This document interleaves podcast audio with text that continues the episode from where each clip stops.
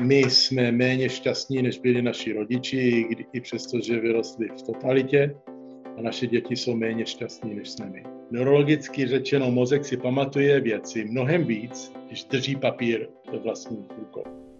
Aj takto bude znieť podcast katedry anglistiky a amerikanistiky UKF v Nitre.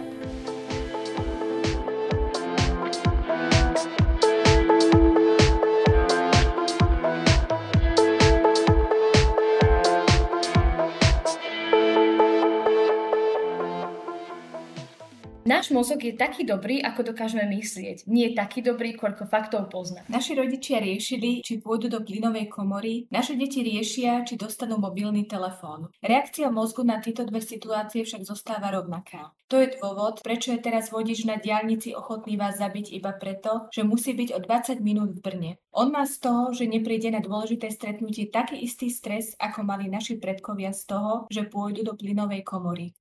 Aj o takýchto témach sa budeme dnes hovárať s doktorom Martinom Janom Stránským, primárom Jalskej univerzity v americkom meste New Haven, neurologom, pedagógom, poradcom v oblasti zdravotníctva pre ministerstva a organizácie po celom svete. Pán doktor, vítajte. Děkuji, děkuji, vítám vše. Vďaka pokroku v neurologii dokážete zistiť, aká je naša obľúbená farba, obľúbené jedlo či neobľúbený nápoj bez toho, aby sme vám to my verbálne prezradili. Ako je to možné? No je to možné na základě eh, té moderní technologie, tedy té dobré technologie, která teď jednoduše eh, funguje tak, že nejenom, že víme, které části mozku dělají co, to je vlastně taková ta neuroanatomická korelace, ale taky víme, kdy tyto části mozku fungují. Takže vzhledem k tomu, že víme, které části mozku se aktivují, když nás něco těší, třeba tento rozhovor, a nebo když máme slast, eh, nebo těšíme se na něco dobrýho, eh, tak dáme pacienta do takového tunelu, říká se tomu magnetická rezonance, najdeme ty struktury, které vlastně regulují tento dobrý pocit, tyto dobré pocity, dáme do krve nějakou látku, dejme tomu jenom cukr, Eh, který cestuje do všech buněk v těle, ale když ta buňka je aktivní, tak spotřebuje víc cukru, stejně jako když naše tělo je aktivnější. A vzhledem k tomu, že můžeme měřit koncentrace cukru ve všech částí mozku, tak vidíme, které části se, jak se tomu říká, rozsvítí tím cukrem. Eh, a když vidíme, že se rozsvítí centrum slasti nebo centrum dobrých pocitů, abych to zjednodušil, tak aniž bychom se vás na cokoliv zeptali, můžeme vám ukázat obrázky, třeba ukážeme vám nějaký smutný obrázek, nějaký něco, co je nepříjemný a, a v tom centrum se nic neděje a pak vám třeba ukážeme obrázek vaší matky nebo nějak čokoládového dortu a, a rozsvítí se to. E, takže na základě toho vlastně, aniž bychom se ptali, můžeme už určit dokonce i předem, nebo paralelně, co se člověkovi líbí a nebo nelíbí. Takže můžeme začít s obyčejnou barvou a tomuhle tomu se třeba dneska říká neuromarketing, neurologický marketing. Když já jsem byl mladý, jako vy, tak jsem pracoval pro jednu firmu, kde jsme dělali marketing a tam jsme vyrobili tisíc produktů modrého typu a tisíc červeného typu, pak jsme to rozeslali klientům a čekali jsme, co oni nám řeknou. A teď stačí vzít čtyři klienty, dát je do rezonance, ukázat jim modrý, ukázat jim červený, podívat se, na která, eh, která eh, barva aktivuje centrum slasti a ušetříme si pár milion dolarů. Takže takhle se prostě dělá ten neurologický marketing, no ale na základě toho můžeme i podívat se na jiné centra, centra rozhodování, centra, které se aktivují během procesu lhaní, centra, které se aktivují během nepříjemných procesů.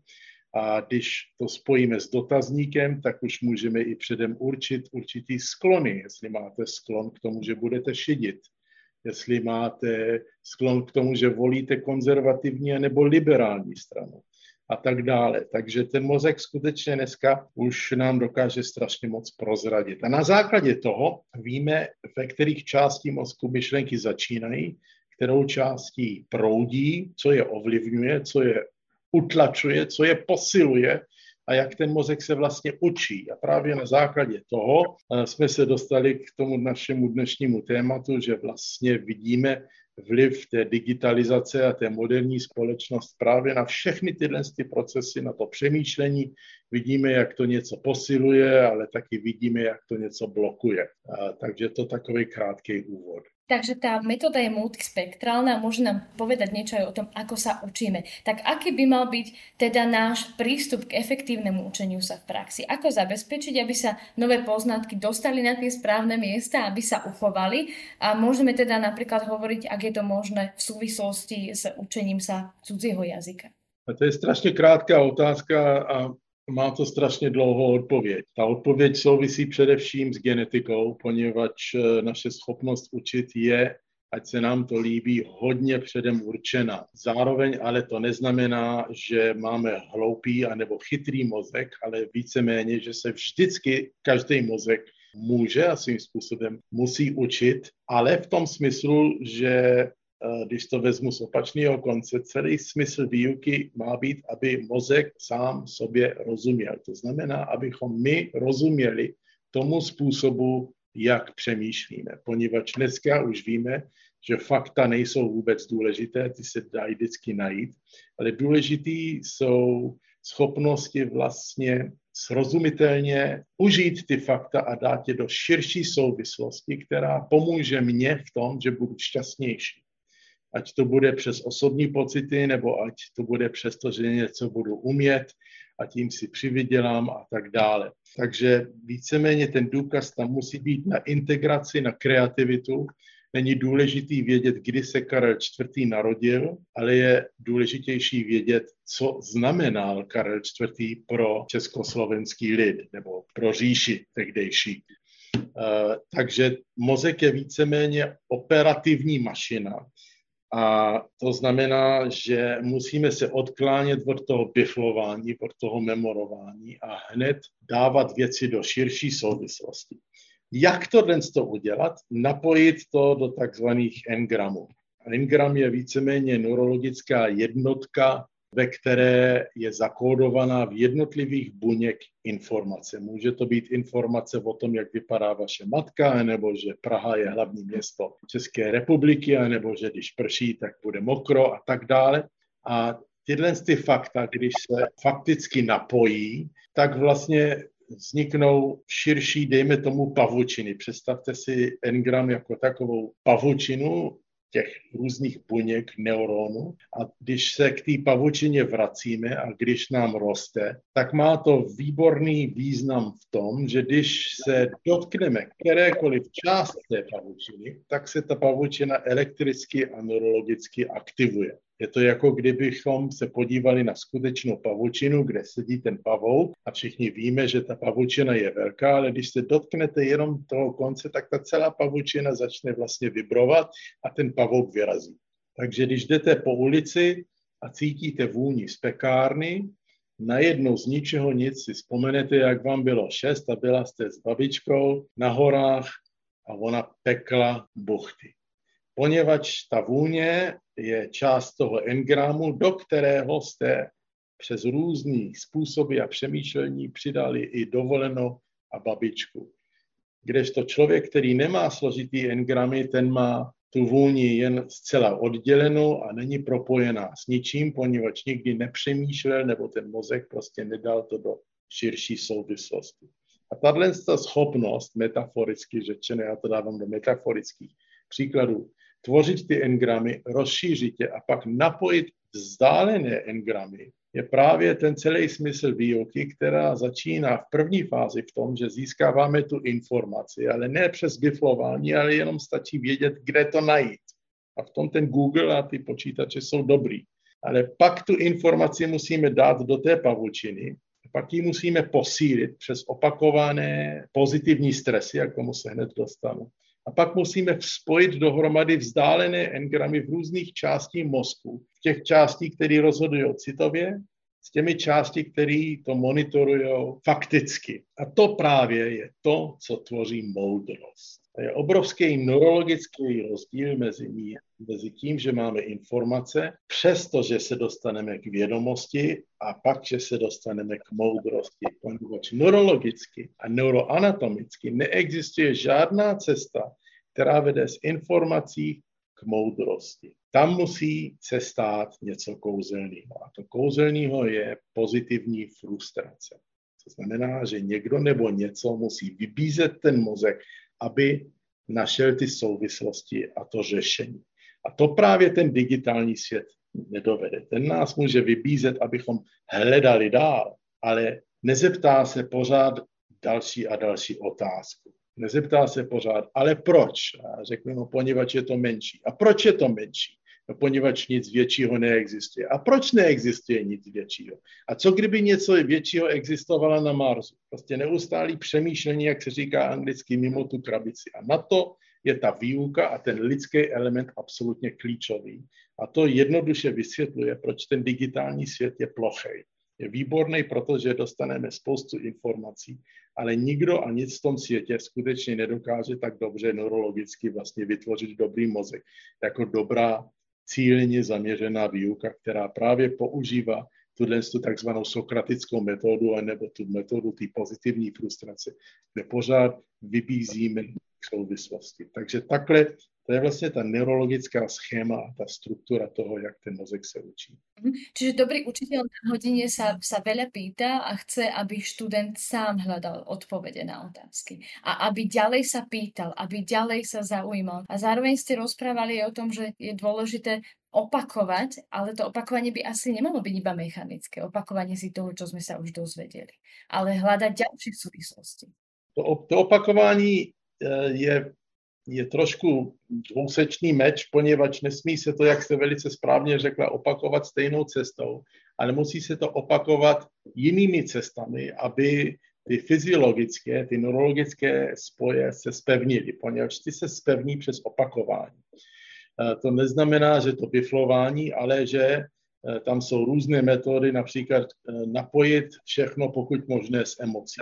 Poněvadž kdybych já na vás začal řvát, anebo začal zpívat, nebo začal s žertem, tak vy si budete pamatovat to, co jsem vám řekl, mnohem líp, než kdybych jenom takhle seděl a mluvil.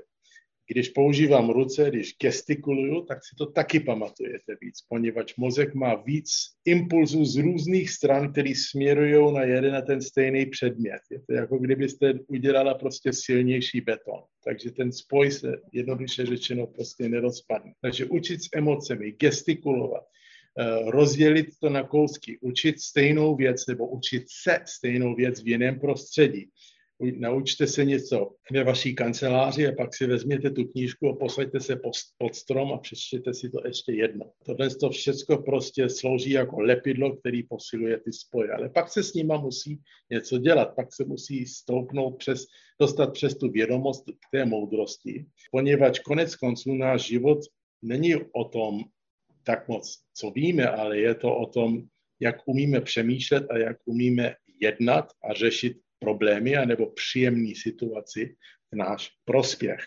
A tady, eh, pokud smím přeskočit trošku dopředu, tady už vidíme ty obrovské rozdíly v té mladší generaci, která absolutně v tomhle tom selhává, poněvadž nikdo a nic je k tomuhle tomu právě nenutí. A teď se dostáváme až k tomu, že vlastně ztrácíme určité schopnosti eh, nejenom sociálně, z určitý sociální dovednosti. Tady už všichni jsme se shodli, že ta distanční výuka pro ty malé děti během toho covidu byla absolutní katastrofa.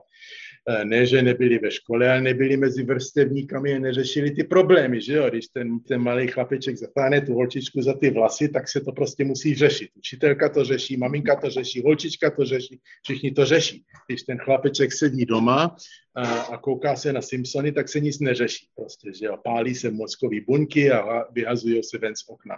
Takže eh, to je prostě ten obrovský rozdíl. Ale já vám dám na závěr takový výborný Eh, příklad eh, z jedné střední školy, kde když tam byla moje dcera, tak za mnou přišla jeden večer a řekla, táto, prosím tě, řekni mi, eh, co víš o, o, o tom, co se děje v Izraeli a v Palestině. A já jsem jí řekl, prosím tě, proč to chceš vědět? Pane řekl, no my teď děláme my teď děláme dějepis a zeměpis Blízkého východu a naše učitelka nám řekla, ať jdeme domů, ať o tom něco zjistíme. Nechala to na nás, ať přečteme, co chceme. Zase nechala na nich ten první krok.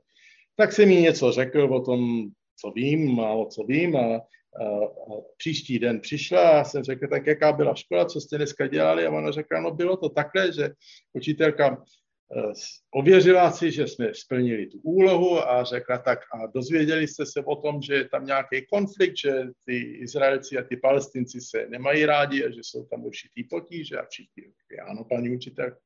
On řekla, dobře, tak, vy jste OSN, dneska rozhodnete o tom, jestli jeden stát nebo druhý stát přežije. Kdo si myslí, že by měla přežít Palestinu? Kdo si myslí, že by měla přežít Izrael? Rozdělila je řekla, já budu rozhodčí a vy to rozhodnete. Začněte debatovat mezi sebou. To je přesně, jak se má učit. Jo? Nazbíráme informace a je to o životě a o smrti, poněvadž stačí vypnout proud na jeden den a už jsme na tom všichni jinak. A už začínáme přemýšlet přesně, jak ty děti museli přemýšlet. O tom to. Takhle se prostě má učit.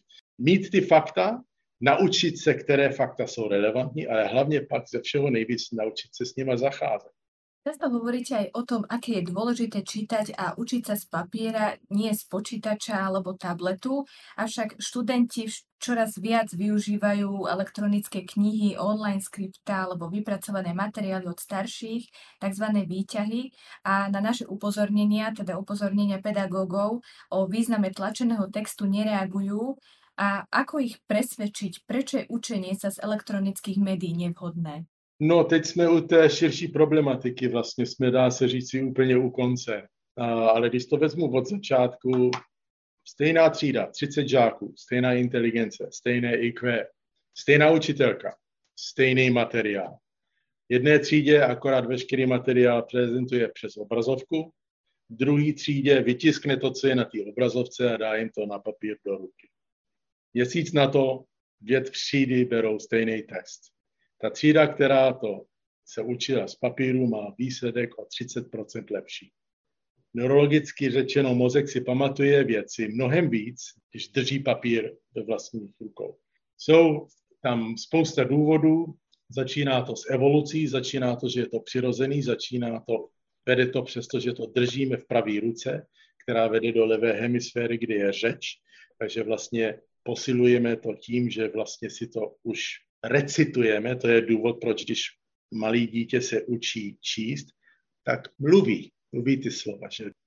Takže prostě pokud se chcete něco naučit dobře, tak vytiskněte si to z té obrazovky a držte to v ruce. Váš mozek si to vybaví líp v tom rámečku, vybaví si líp, kde to viděl a ta paměť funguje tak, že si pamatuje, kde něco bylo, ne tak moc, co to bylo, nebo přesně ty slova.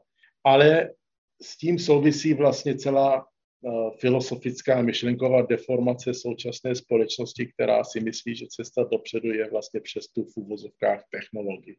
A to je spojeno s marketingem, uh, to je spojeno s představou, že učit se přes počítač je lepší, že ty počítače zlepšují naši kvalitu života, že člověk musí být gramotný, týkající se digitální technologie, že ta škola, která má ty počítače, je v uvozovkách modernější.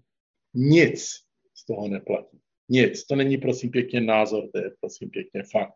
Není jedna jediná studie, která ukázala, že digitální výuka je lepší než osobní výuka nebo tradiční výuka. Naopak, výsledky všech standardizovaných testů ve všech společností klesají rok co rok a to v přímém poměru, jak moc nebo málo se učí přes počítač.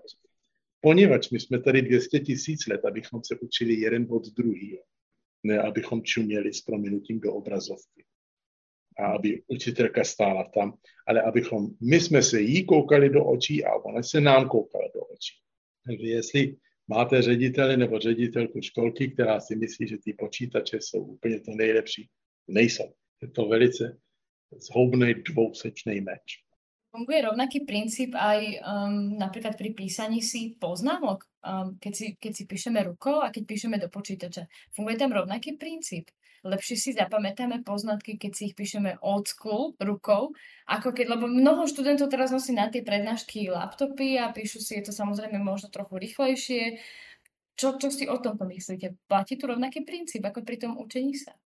E, ten princip je víceméně, že ta digitální technologie a ta informační technologie je víceméně v každém případě umožňují, umožňuje to, aby aspoň začátek určitých myšlenek nebo úkolů se svým způsobem zlehčil.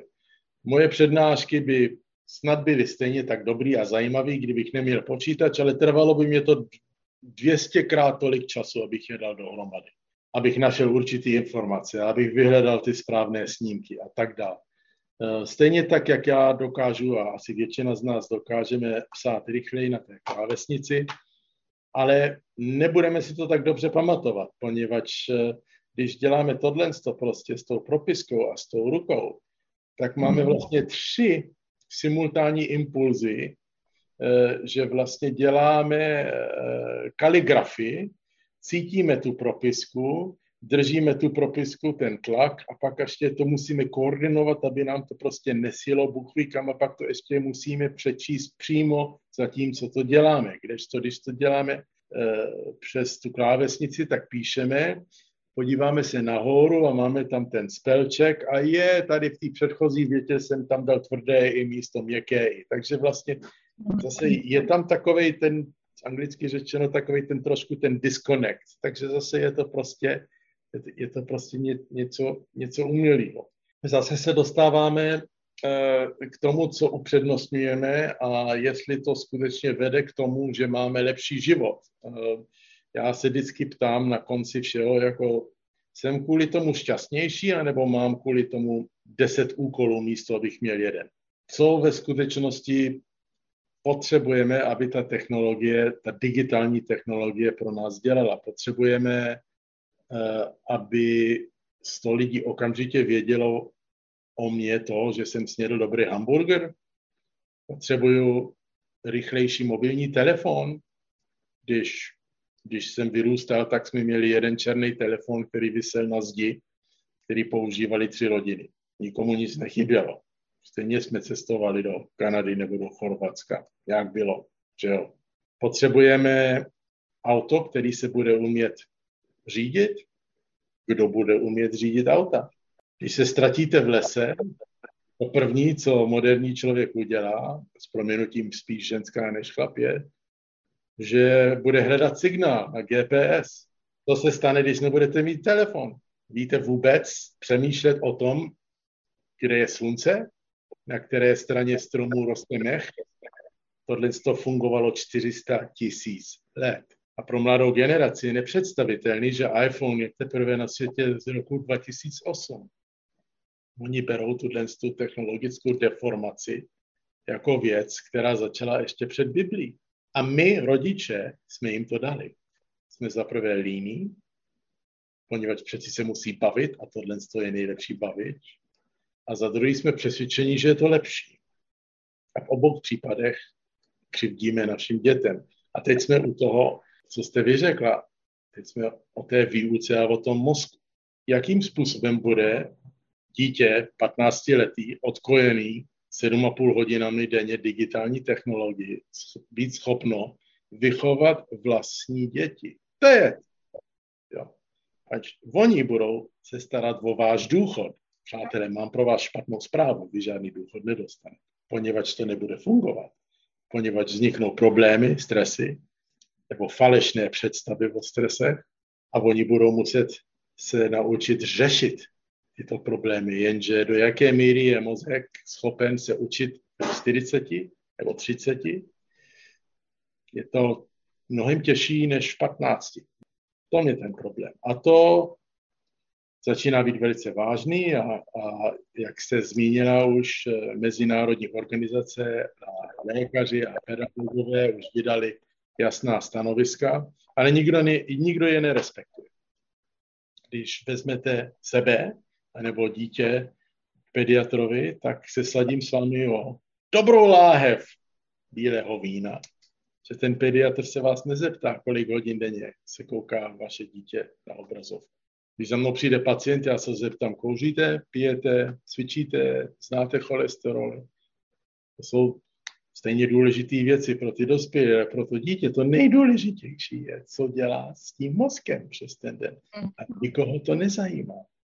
Jenom se jich zbavit, posadit tě před obrazovku, dát jim mobil, což žádný dítě nemá mít vůbec do 15 let. A maminko neříkej, Ježíš Maria, co ona si počne bez toho. Teď každý jiný to má, no dobře, tak všichni jsou stejný, blbý, stejně blbý jako jste vy, s prominutím. Stejně tak líný. Světová zdravotnická organizace doporučuje eh, to, že žádné dítě, maminky, poslouchejte, nemá mít žádnou obrazovku. Nikdy. Eh, dřív, než začne chodit do školy a pak teprve dvě hodiny denně ve škole se supervizí do 15. Proto ve Francii zakázali mobilní telefony ve všech školách. Ví, proč to dělají. Jo. Ale ty mm-hmm. rodiče to pořád dávají těm dětem, poněvadž ty rodiče se dostali do situace, kde chtějí třetí kreditní kartu, čtvrtý vůz, pátou dovolenou eh, a upřednostňují úplně všechno ostatní, než to, co mají upřednostňovat, a to je vychovávat svý děti. A místo toho se svých dětí bojí. Moje dcera chce, to je úplně jedno. Děti nemají vůbec žádný práva. Oni mají právo k tomu, aby měli lásku, aby jsme je milovali, aby jsme o ně pečovali, aby jsme je krmili a aby jsme je učili. Ale oni nemají právo mít iPhone. To není žádný práv.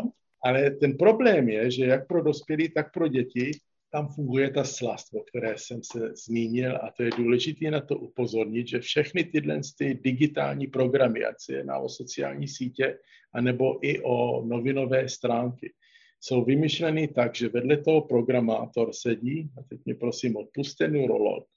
A ten neurolog právě měří tu aktivitu v těch centrech té slasti. Takhle vlastně byla založena Facebook na tomto principu a na základě toho první ředitel Facebooku, ne zakladatel, ale ředitel Sean Parker rezignoval z Facebooku, poněvadž viděl, že dochází k masové destrukci eh, lidských mozků a přestože ty neurologové měřili hladinu dopaminu. A ten dopamin je ten hlavní neurochemický nosič, který právě aktivuje ty centra slasti. Takže když vytvoříte princip sociální sítě, kam já pošlu fotku rostomilé kočičky, jak jí ten hamburger a čekám na to, co se stane a dostanu tohle z toho, tak si řeknu, a mám jich 150, pošlu tam fotku ještě větší kočičky, jak jí tři hamburgery a dostanu jenom tohle. No tohle je katastrofa, poněvadž s tímhle s tím se něco musí dělat musí se to otočit na tohle. Tak tam pošlu fotku iguany, která jí hamburger a zase dostanu tohle a pořád cykluju s tou hladinou dopaminu stejně tak jako v kasínu. My tomu říkáme v neurologii kasino efekt. Tam se nic neděje, ale jednou za čas někdo vyhraje ten jackpot. Takže jako já zbystřím, podívám se, kdo to tam vyhrál a trošku se přiblížím nic se neděje, chci odejít, ale zase někdo vyhraje jackpot a hrnou se ty peníze a pak se posadím k tomu stolu, šáhnu na tu 100 korunu, dám ji tam na ten stůl a už jsem v tom. Úplně stejný princip. Je to začarovaný, uzavřený kruh, který právě funguje na tom, že sem tam ten člověk dostane malý, malinkou dávku, my tomu říkáme anglicky squirt, malou dávku toho dopaminu do toho centrum slasti a jsme uzavřeném kruhu naprosto totální s proměnutím stupidifikace mozku, poněvadž zůstáváme v té nejbazálnější úrovni přemýšlení a nic jiného z toho, o čem jsme se bavili uh, od začátku toho pořadu, se vůbec neděje. Žádný spoje, žádný engramy, nic. Žádná babička, žádný vůně, nic. Je to prostě všecko kolem té sociální sítě. A proto ty, ty digitální technologie jsou strašně návykové. Leda, že jste inženýra, děláte tam designové trubky a tak dále. Všechno je prostě uděláno na základě prostě světýlek, barev a všechno je to progresivní hloupnutí. Eh, teď jako nejpopulárnější je TikTok, což je pro úplný blbce, že jo, poněvadž to jsou pětisekundový, teď už se tam ani nemluví, Jo, teď už se to všechno jako řeč úplně vypadla. Eh, dřív řeč aspoň byly eh, SMSky, které měly tři věty eh, a každá věta měla tři slova a každý slovo mělo tři písmena. Mimochodem, zeptejte se vašich dětí, aby vám napsali na papír jednu větu, která má 25 slov. Nedovedou. Technologie je taková, že ovlivňuje ten mozek a v roce 68 jeden pán Marshall McLuhan, na to už přišel dávno, eh, napsal slavnou knížku The Media is the Message a jednoduše řečeno, a teď vy to víte, mozek se učí tak, jak dostává informace. Takže když já vás budu učit čínsky, v čínštině, tak vy budete umět čínsky. Když vás budu umět učit v angličtině, ale budu používat jenom krátké věty a SMSky, vy nikdy nebudete mít tušení, že Shakespeare existoval a pokud vám ho ukážu, tak to nebudete moc přečíst, protože tomu vůbec nebudete rozumět. Takže když je dítě odkojeno tou digitální technologií, kde je absence věd, anebo když my dospělí jsme už odkojeni tím digitálním tiskem, kde je tisíc a jedna zpráv, každá zpráva má pět vět, neříká to podstatně nic, tak to samozřejmě ovlivňuje náš způsob přemýšlení a diskusy. Můj pradědeček založil Lidový noviny. Titulní stránce, já nemám tady na zdi, byl jeden článek, čtyři sloupce. Celá titulní stránka měla jeden článek, který pokračoval na té druhé stránce, tam skončil a pak začal druhý článek. Takže ten jeden článek, který ten měl tisíc slov. Takhle lidi přemýšleli. Oni prostě měli čas, prokousali se tím, prokousali se vším, co tam bylo mezi těmi řádkami a takhle mezi sebou mluvili a přemýšleli. Dneska moderní lidové noviny mají 30 kusů informací na té homepage, než vůbec začnete scrollovat.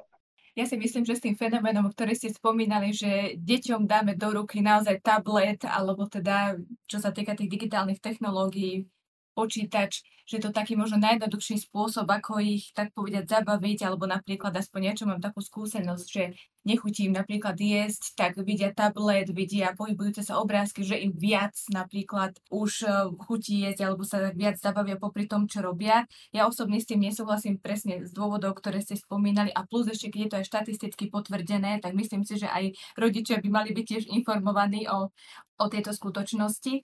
A spomínali sme, ja si myslím, že veľmi veľa takých, takých negatívnych, takých nepriaznivých prognóz, aj čo sa týka, ja si myslím, toho emocionálneho kvocientu, lebo myslím si, že aj ten sa znižuje priamo umerne s tým inteligenčným. Ale aby sme to možno posunuli trošku k takým priaznivejším možnostiam, tak uh, mnohí naši študenti, aby sme to teda vnímali z toho pedagogického hľadiska, ale aj pedagógovia, hľadajú nové spôsoby skúmania jazyka a videli by ste potenciál v prepojení neurológie s výskumom jazyka a máme sa kam v tejto oblasti posunúť a bolo by podľa vás zmysluplné venovať sa jazyku v tomto smere? Když používáte slovo jazyk, tak používáte eh, lingvistiku anebo spíš v tom kulturním směru? Povedzme, že prepojenie, lebo aj lingvistika by mala byť zase prepojená s, s tým reálnym e, stavom, e, tou kulturológiou jazyka. Lebo často v tých školách je to zase oddelené. Ideme sa učiť e, gramatiku, ale nepozeráme sa na používanie jazyka v krajine, v ktorej sa daný jazyk používa. Jo, no všichni víme, že tě, ten počet těch jazyků, a teď já se strašně omlouvám, to není úplně moje parketa, ale myslím si, že těch hlavních jazyků ve světě je až kolem tři tisíce a nespočet dalších dialektů. Eh, a bohužel, pokud se nemýlím, že jejich počet prostě neustále klesá. Víte, já se strašně omlouvám, že strašně do věcí chreju a, a, a možná i trošku neprofesionálně a spíš uh, citově, ale uh, myslím si, že vím, proč to dělám a ten trend bohužel je takový, že současně všechno pokračuje špatným směrem, i když se o této problematice, eh, co se týče toho technologického směru světa, vlastně začíná mluvit víc a víc a už ty tlaky na tu digitalizaci taky začínají být. Ale ten jazyk, já to vnívám jako prostě, eh, zase použiju zajímavý anglický termín, takový konečný end service product. To znamená, že jak moc nebo jak málo používáme jazyk a jeho lingvistické neance, znamená, že k tomu musí být nějaká potřeba. To znamená, že buď se jedná o akademicko-esoterickou věc, která zůstane uzavřená u, v určitém kruhu nadšenců, anebo to zase začne být užitečný. A já se ptám, a při jakých okolnostech může taková to, takové to studie nebo obohacení se v této studii, věnování se těm jazykům vlastně být víc než intelektuálně obohacující. Mhm. No možno jedna zaujímavosť, ktorá určite si to v nejakom rozhovore spomínali, bolo aj vplyv týchto sociálnych sietí na používanie intonácie. Že vy ste zaznamenali, neviem, či, či ste to mali z nejakej štúdie, ale boli zaznamenané zmeny, že nie sme schopní tak dobre intonovať. Ano, a jsme u jedné a stejné věci, ale aby se používala intonace, to znamená, že musí vzniknout příležitost, při které se ta intonace bude používat. Eh, a eh, ta intonace samozřejmě neexistuje při digitální komunikaci. Eh, takže zase skutečně všechno začíná a končí tím, že se musíme vrátit jeden k druhému. Pak, když sedíme eh, v té třídě nebo v té místnosti, používáme intonaci, někdo jiný používá dialekt, je to, je to pak krásný. Já já třeba miluju slovenštinu, i když vůbec neumím a přiznám se, že sem tam mě nějaký slovo unikne, ale prostě mě vyloženě stimuluje poslouchat uh, jiný dialekt, který si myslím, že, že trošku rozumím. Uh, na druhé straně vím, že většina českých dětí slovenštině absolutně nerozumí. Naštěstí není, neplatí to u vás, Moje zkušenost je, že slovenští děti, slovenské děti rozumí češtině mnohem líp než české děti rozumí slovenštině. To má různé důvody, ale zase otázka zní, jako kterým směrem půjde tento trend, že jo? Co, co ty vnoučata? Budou si vůbec rozumět? Já nevím. Takže ano, jako vaše otázka vlastně se dotýká, dá se říct, i filosofické priority eh, té naší mezilidský eh, komunikace. Mm, to sme aj pri tom uh, emočnom kvociente. Sme my vôbec ešte schopní aj napríklad empatie? To, to bola taká jedna z otázok, keď ste toto spomínali, ktorá mi teraz prišla na um, že tým, že sme si takí akoby vzdialení sociálne, nevytráca sa nejaká schopnosť empatie, porozumieť si tým myšlienkám, zase keď sme v tom neurologickom pozadí, že my, vieme sa my ešte pochopiť. Ehm, naše schopnost pro empatii a pro chápání štěstí dle všech výzkumů postupně klesá během posledních třech generací. Ehm, až tak, že naše děti mají až 70% nárůst úzkosti a pokles empatie oproti nám. My jsme méně šťastní, než byli naši rodiči, i přesto, že vyrostli v totalitě, a naše děti jsou méně šťastní, než jsme my. Ehm, to není názor, bohužel. A, a je to na základě všeho toho, o čem jsem hovořil. Že pro tu empatii a pro to štěstí musí být ty engramy hluboký, musí být široký, musí se aktivovat a dotknout se jeden druhýho přes neočekané a strašně příjemné cesty, jakože jdu po té ulici a ta vůně mě připomene prostě tu babičku. Nebo že jsem měl tu možnost vstoupit do diskuse, která mě strašně stimulovala, jako je, doufám, třeba tato pro některé z vás, eh, kde víte, že takovéto diskuse se dějí jenom, eh, když nejsme přímo face to face, tak akorát aspoň ten formát je trošku face to face, že se vidíme, vidíte moje ruce, vidí, slyšíme tu intonaci a já aspoň za sebe už teď mám mám z toho velice příjemný pocit, že se s vámi takto můžu bavit a ne, že si píšeme eh, jenom texty do bílé obrazovky. To, a to jsou prostě ty věci, které náš mozek potřebuje. Na základě těchto věcech náš mozek byl během posledních 200 tisíc let, eh, ten moderní mozek se vlastně byl sformován a teď právě přichází o ty možnosti. A ty možnosti jsou tam nejenom, jak jsem hned na začátku řekl, eh, psychologický, ale jsou tam i anatomický, poněvadž když neužíváme určitý trasy, stejně tak, jako když neužíváme určitý cesty, tak do té cesty prostě plevel. A ta cesta pak zmizí. A tomu už jsme bohužel svědky, co se týče těch spojujících cest a těch dálnic u našich dětí. Tady už poprvé vůbec vidíme, že dochází k neurologické deevoluci, že vlastně přicházíme o zavedené anatomické struktury a to v přímé souvislosti s počtem hodin, co to dítě se kouká na obrazovku. Nejnovější studie je z University of Cincinnati z minulého roku. A myslím si, že to mám ve svých přednáškách někde. Takže to prostě jsou fakta a, a, a mou povinností jako lékař eh, je víceméně upozornit na nebezpečí a udělat prostě ten seznam z toho nejhoršího k tomu nejlepšímu a vždycky fajfkovat ze sporu nahoru. Takže uh, proto trošku ten varující tón toho všeho, uh, o čem hovořím. Takže ak to zosumarizujeme, na záver, aký je recept na zdravé myslenie? Ako by mal vyzerať náš deň, aby náš mozog nehlúpol, ale múdrel? No, já si myslím, že ten recept byl, je a bude vždycky stejný, že člověk musí se zeptat sám sebe, co to pro mě znamená být šťastný. A skutečně vypnout všechno, posadit se na lavičku nebo někam a koukat se na západ slunce nebo na zeď a nepřemýšlet o ničem. Ono to za pár minut nebo za pár hodin nebo za pár dní přijde.